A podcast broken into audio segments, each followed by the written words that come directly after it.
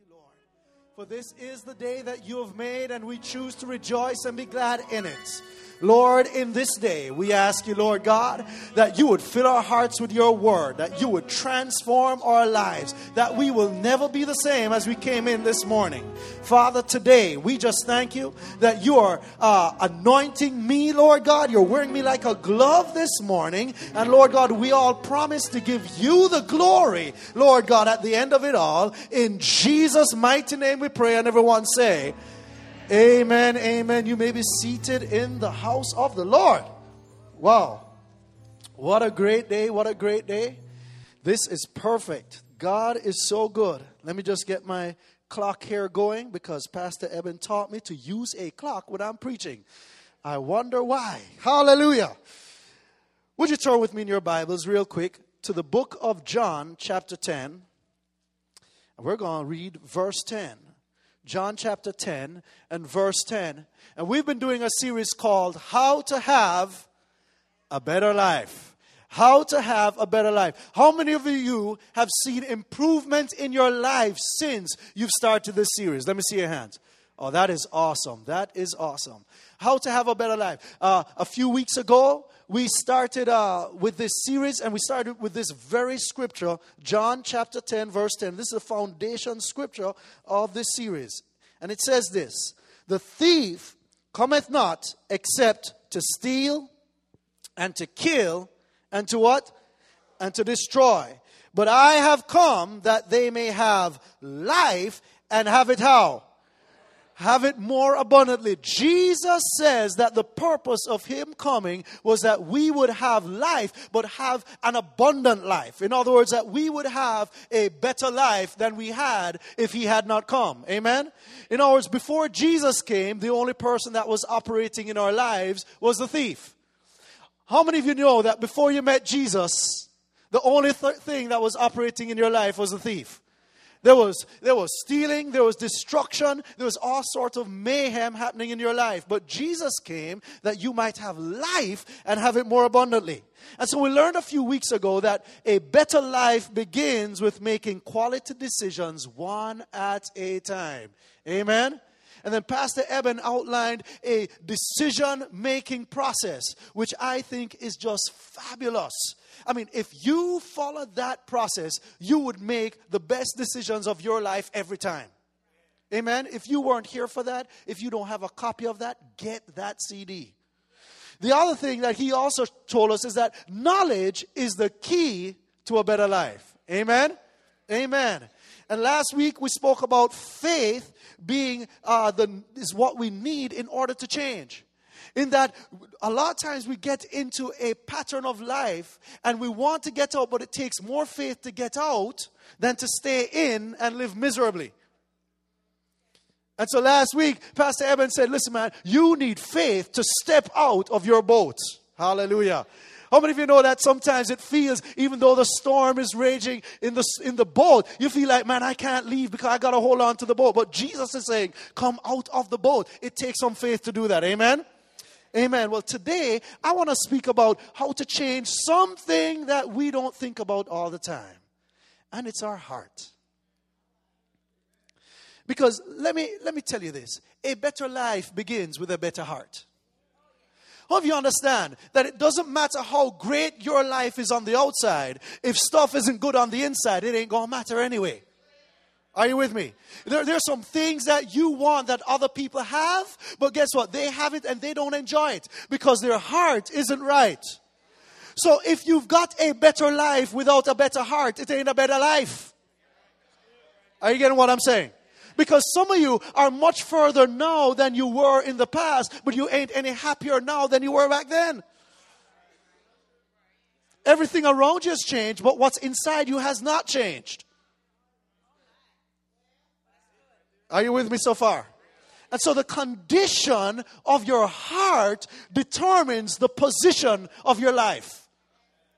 I'm going to say that again. The condition of your heart determines the position of your life. Turn with me to Proverbs chapter 4, the book of Proverbs chapter 4. If you can find Psalm, Psalm is right in the middle of your of your Bible. If you open your Bible right in the middle, you'll find Psalms, and then just flip to the right till you get to Proverbs chapter four. Proverbs chapter four. We're going to look at verse twenty-three. Proverbs four, verse twenty-three. Because if your heart is right, if your heart is in the right position, then what's on the outside becomes enjoyable. It becomes something that we can uh, truly uh, experience joy about. Look at Psalm, um, Proverbs chapter 4, verse 23. Let's read that together. Keep thy heart with all diligence, for out of it are the issues of life. Another way to say that is that out of your heart flows the issues of life. In other words, the things that matter to you, that really affect your life, come from your heart. It's in your heart that the things that are going to make a difference for your life exist. Uh, the New Living Translation says it this way Guard your heart above all else, for it determines the course of your life. Oh, I've got like that. Your heart determines your course. In other words, your destination is based upon the position of your heart, not the acquiring of your stuff. Oh, my Lord. Jesus, Jesus said it this way a man's life is not uh, made up of the acquiring of the things he possesses. In other words, there is something of the heart that we've got to check and watch out for in order to make our lives a better life. When your heart is free of contamination, it's free of stuff that, that's, that, that tends to bungle it up and mess it up, we attract God's best and we're able to enjoy God's best. You see, there's no sense in getting a better life without being able to enjoy the better life. How many of you know it's not the things that you get that's going to make your life better? How many of you know that your joy is not caught up in the man that you're looking for or the woman you're looking for? Oh, I've got to say something here. How many of you know, hallelujah, if you get the marriage but don't enjoy the marriage, that don't make any sense. Are you with me? I want the marriage, but I want to enjoy the marriage. Amen. I want the house, but I want to enjoy the house. I want the car, but I want to what? I want to enjoy the car. It doesn't make sense. If I get the promotion but I don't enjoy it, that ain't better. That's worse. Because some of us get blessed and then the blessing becomes a burden. Not because the blessing itself is a burden, but because our hearts are in the wrong place because we thought that was going to give us joy. But joy, that doesn't bring joy to us, we bring joy to it. Are you hearing what I'm saying? I'm saying if you aren't happy as a single, you ain't going to be happy as a married person.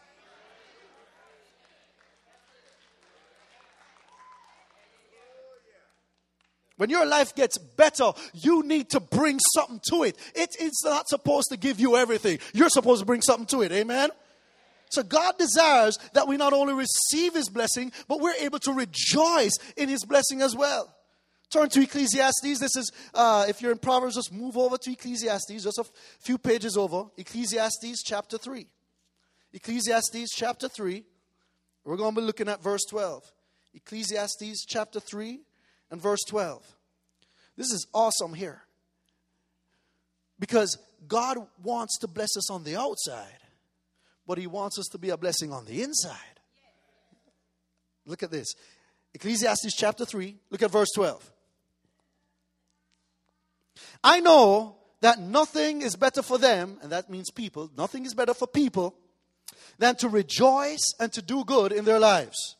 And also that every man should eat and drink and. Somebody say enjoy. Say it again eat and drink and enjoy the good of all his labor, it is the gift of God. What's the gift of God? The gift of God is that you're able to enjoy all the things that He's blessed you with. You see, we think that if we get the things, then we'll be happy. God says that's not the gift. The gift is that I have your heart in such a place that when I do bless you, you are able to enjoy what I bless you with. In other words, listen, there are some people who are getting divorced in the house that you think will bring you joy. Did, did you get that? Did you get? Let me say that again. There are some people who are getting divorced in the house that you think would bring you joy. In other words, the house didn't make their lives happier. You got what I'm saying? It's not the house that makes you happier. You've got to have something on the inside. So when God blesses you, you will rejoice. You'll be able to lift your hands and say, God, I bless you. I got this from you, but I have a joy that's inside that I can appreciate everything that you've given me. There's some people, I'm, you know, sometimes you look at people and say, man, you are so blessed. And they're so miserable. And you're thinking, what is wrong with you? Don't you see what God has done in your life? The problem is not the stuff. There's something on the inside that's wrong. Jesus, uh, let's, let's look at chapter 5. Look at chapter 5, verse 19. This was so important, God said it twice. Listen to this. And he even bumped it up the next time. Listen to this. Ecclesiastes 5:19. As for every man to whom God has given riches and wealth and given him power to eat of it, that's good right there. In other words, he has riches, wealth, he has health. Okay? Riches, wealth, health to receive his heritage and rejoice in his labor. This is the gift of God. To be able to rejoice in your labor is a gift of God. To be able to rejoice in the blessings that God has given you is a gift of God. Jesus said it this way. Jesus said it this way. Uh, these things, in fact, I'm going to turn to it. It's um, keep your hand right here in Ecclesiastes because we're coming right back to that era. John 15, 11. Maybe we can just put it up on the screen. John 15 11. Jesus, listen to what Jesus said about how he expects us to have what kind of heart he expects from us. Here's what he says These things I have spoken unto you, that my joy might remain in you, and that your joy might be full. Oh, that's good. Listen to what Jesus is saying. Jesus saying, I have a joy, me, Jesus, I have a joy that I want to be in you, that your joy would be full. You, you, got that? Therefore, watch it. It's our joy is almost like this cup, like this vessel. And God, Jesus says, I'm going to put my joy in you that your joy, this vessel, would be full. Now, the word full there means stuffed. It, it doesn't just mean full like when we say, hey man, you have a cup of. It means it means like it's pushed down and all the air is taken out. There's no more space for anything else because I keep pushing and pushing and pushing till I can't push anymore. It means God, Jesus saying, I want to stuff my joy in you. Oh my Lord. I want, to, I want you to be stuffed to my joy. I want you to be so happy. I want you to be so blessed. That's the better life. Because when our hearts are in that position, God can bring things to us and we can rejoice.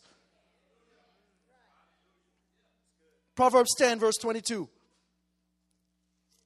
I feel like Pastor Eben giving you all these scriptures.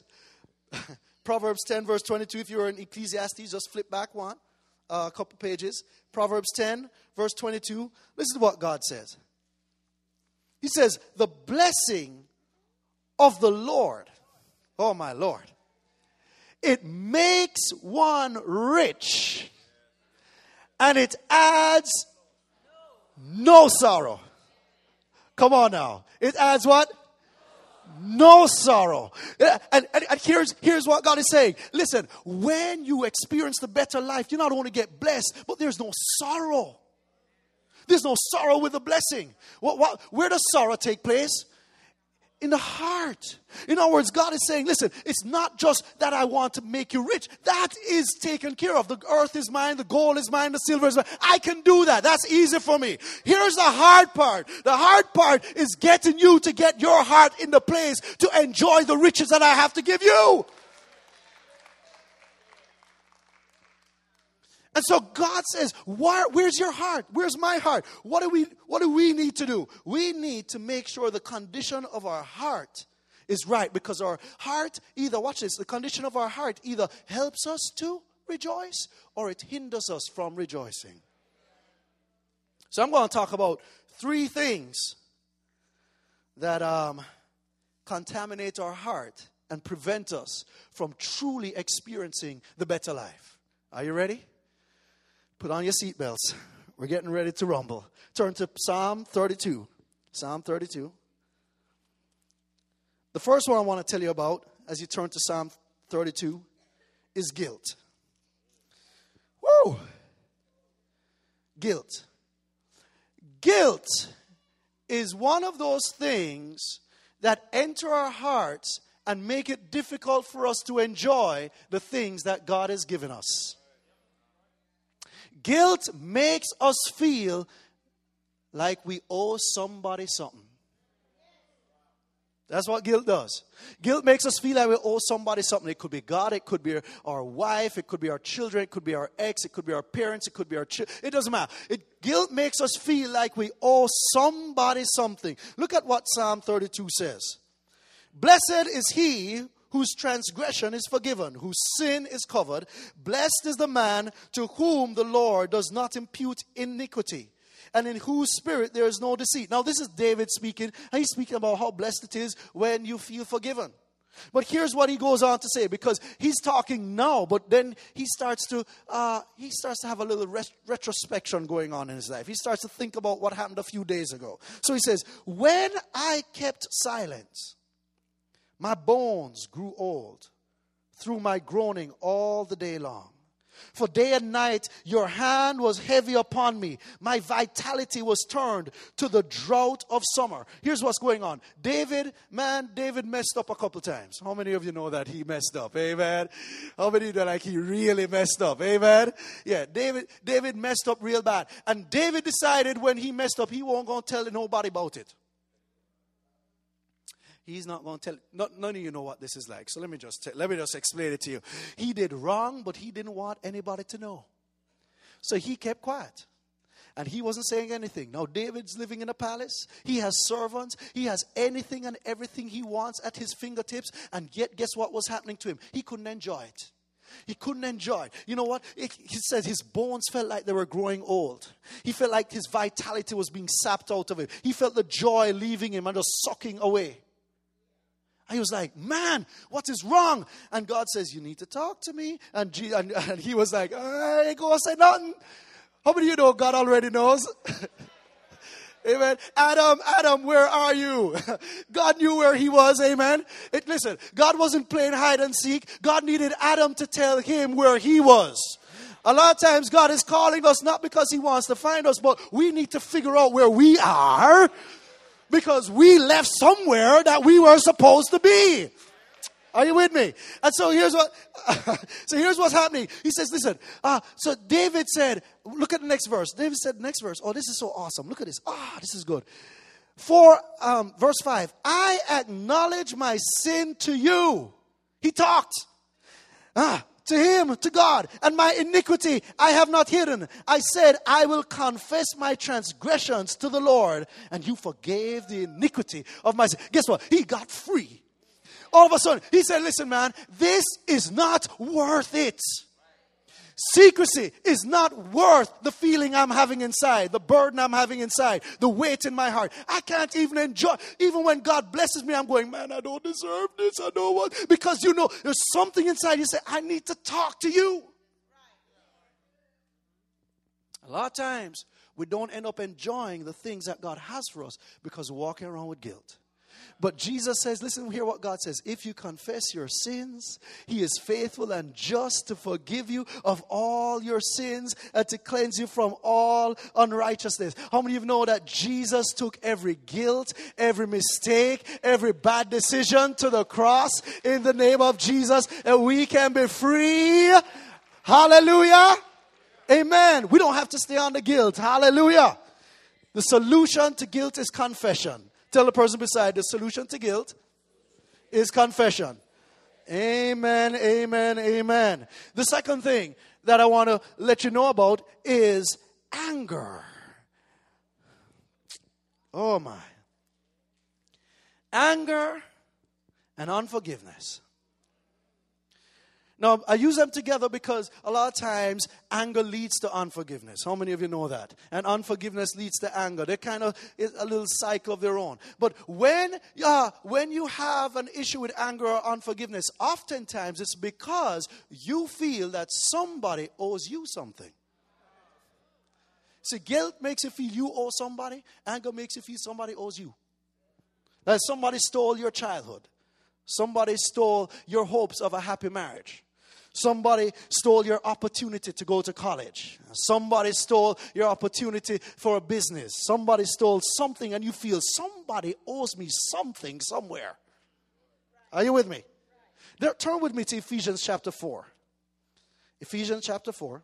I want to show you something about anger that, that really, I believe, is going to bless you. I mean, this is so awesome. Ephesians chapter 4. Ephesians chapter 4, and we're going to read from verse 26 this morning. Man, God is good. Ephesians chapter 4, verse 26. Here's what it says Be angry and do not sin. do not let the sun go down on your wrath, nor give place to the devil. That's where the sentence ends. Nor give place to the devil. A lot of times we don't quote that part. But how many of you know that when anger, oh boy, how many of you know that when you walk around with anger, you're giving place to the devil? Oh, come on. Some of you know some angry people, and some of you think that they're the devil themselves. Amen? Come on, some of you married to some, um, um, hallelujah. I'm just kidding. I'm just playing. I'm just, don't, don't, take that serious. Don't, don't be elbowing anybody now. You hear, he's talking about you. Listen, this, this scripture was always, always, um, uh, I, I was taught, I remember being taught this scripture in marriage counseling. I knew the scripture before, but we always kind of use it for marriage counseling. Now, don't go to bed angry with each other. But I believe that God has a bigger meaning for this. And, and here's something that, that really spoke to me about this scripture. I believe that as we go through different seasons in our lives childhood, adolescence, uh, young adulthood, marriage, child, uh, parenthood, that as we go through these different seasons in our lives, that the sun sets on each season to start a brand new season in our lives. Oh boy. I, I want you to get this now. And what happens in our lives oftentimes is that when we don't deal with an anger situation in one season, and we allow that season to close. That we bring that anger into another season and we start to take that anger out on people that don't even have anything to do with the season before.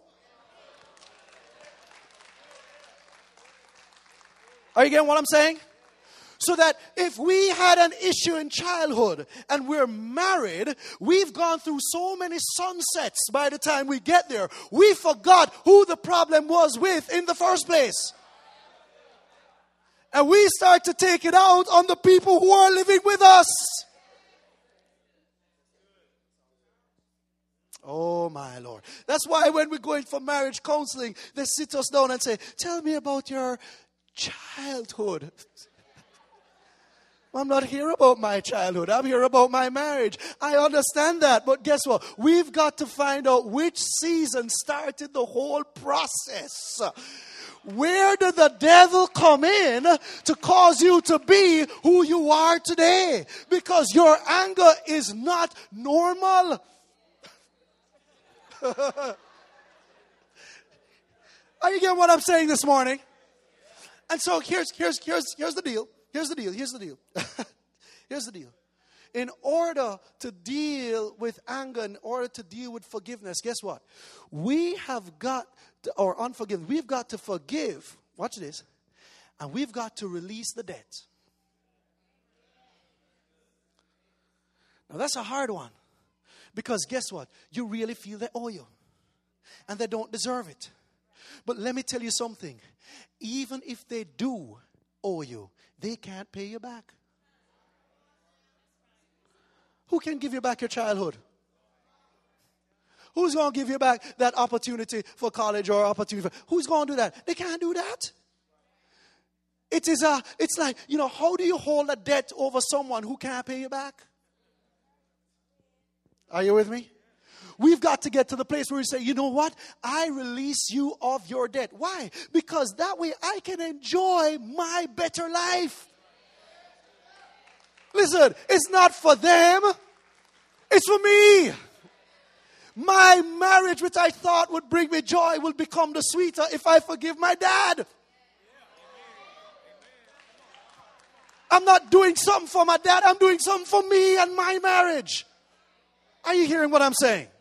And so, therefore, now that I have a blessing, in order for the blessing not to be a burden, I've got to deal with my heart so my heart can enjoy the blessing of the Lord and no sorrow will be added to it. Oh, come on now, church. Hallelujah. Now, I want to say one thing about, about forgiveness here. Forgiveness is not the same as trust. Okay, I want us to make that distinction real clear because I'm telling you, man, if I invite you to my house and you steal something, I might forgive you. but you ain't coming back. Amen? Forgiveness can be instant, but trust takes time to build. Are you seeing the difference between those two? And sometimes people have to do some, when trust is broken, sometimes people have to work hard to earn it back. But it doesn't mean I can't forgive you, it just means I can't give you the same liberty I gave you before. So I just want to make that distinction because I'm not saying now that you forgive that you're going to just do everything that you, I'm not saying that, but I am saying that you need to forgive if you want to enjoy the blessings of the Lord in your life. Amen. Amen. Amen. All right, turn to Proverbs 27. Proverbs 27. Man, this is this one is this one is heavy. This next one is heavy. Tell the person beside you, this one's going to be heavy. Proverbs chapter 27. I'm not going to tell you what it is before I read the scripture. Proverbs 27 and verse 4. Proverbs 27, verse 4. Here he goes. Wrath is cruel, and anger a torrent. But who is able to stand before jealousy? Mama, ma. Let me tell you something about jealousy and envy. Envy, I won't put them together. Envy and jealousy. Let me tell you something. Nobody likes to admit this one. You know what? If I said, man, how many of you here, you know, there's a, you have a sense of guilt or burden of guilt? You know, some people might put up their hands. If so, how many of you here, you know, you struggle with unforgiveness? How many of you here jealous? No hands. we don't like talking about jealousy because jealousy is something like, oh, but I'm not jealous. I'm just saying. you know, I'm not jealous. Let me tell you, jealousy.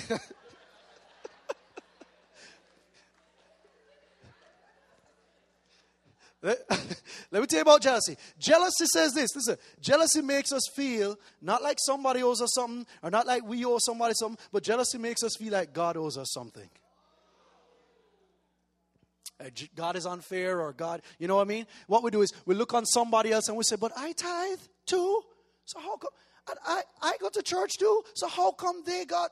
Uh, I, I do this, but so how come they got? In other words, sometimes we look at other people's blessings and say, but how did they get it? We didn't get it. That's what happened with Cain and Abel. You remember that story, Cain and Abel? Yeah. And here, here's what um, Cain and Abel sitting on a table, take the, take the fork and uh, juke him in his navel. That's a Jamaican thing, right? juke. Juke means to stick, to stab. Careful, I might juke you. Here, here's the thing. Here's the thing with here's the thing with envy, and and and um, here's the thing with envy. We usually can't take it out on the blesser so we take it out on the blessed. We might say, man, it's unfair that God did this, but I can't get back to God, so guess what? I'm going to resent the person who got it. It's, it's, what, it's what you call, in Texas, you call them haters. you know what I'm talking about. You know what I'm talking about. Amen. You call them haters. You know, like the brother of the prodigal son. He couldn't get back at the father, so he just despised the brother who came back home. Are you with me? All right. And so here what? How do you get rid how do you get rid of this in your life? Simple. You get rid of envy and jealousy through celebration of others. When you celebrate the blessings of others, God says, I'll do for you what I did for them. Amen. Amen. Oh, yeah. Listen, there's always going to be somebody with something shinier and faster and smaller and bigger. That's always going to happen. So instead, instead of being a hater, celebrate. Instead of hate, wait, don't hate. Oh, come on, tell the person beside you, don't hate, celebrate. Listen, when you can celebrate that, listen, when somebody gets married and you want to get married, celebration time. Come on, you see what I mean? Yeah, you need to do that. Why? Because when you celebrate, it releases that from your heart, and God can trust you with something of your own that you will enjoy. You'll have a better life. Hallelujah. Let me close up with this scripture Psalm chapter 24. Man, Psalm 24. Amen. Psalm 24. Verse 3. There's my timer. We're going to close with this. Who may ascend into the hill of the Lord? Or who may stand in his holy place? He who has clean hands and a what? And a what?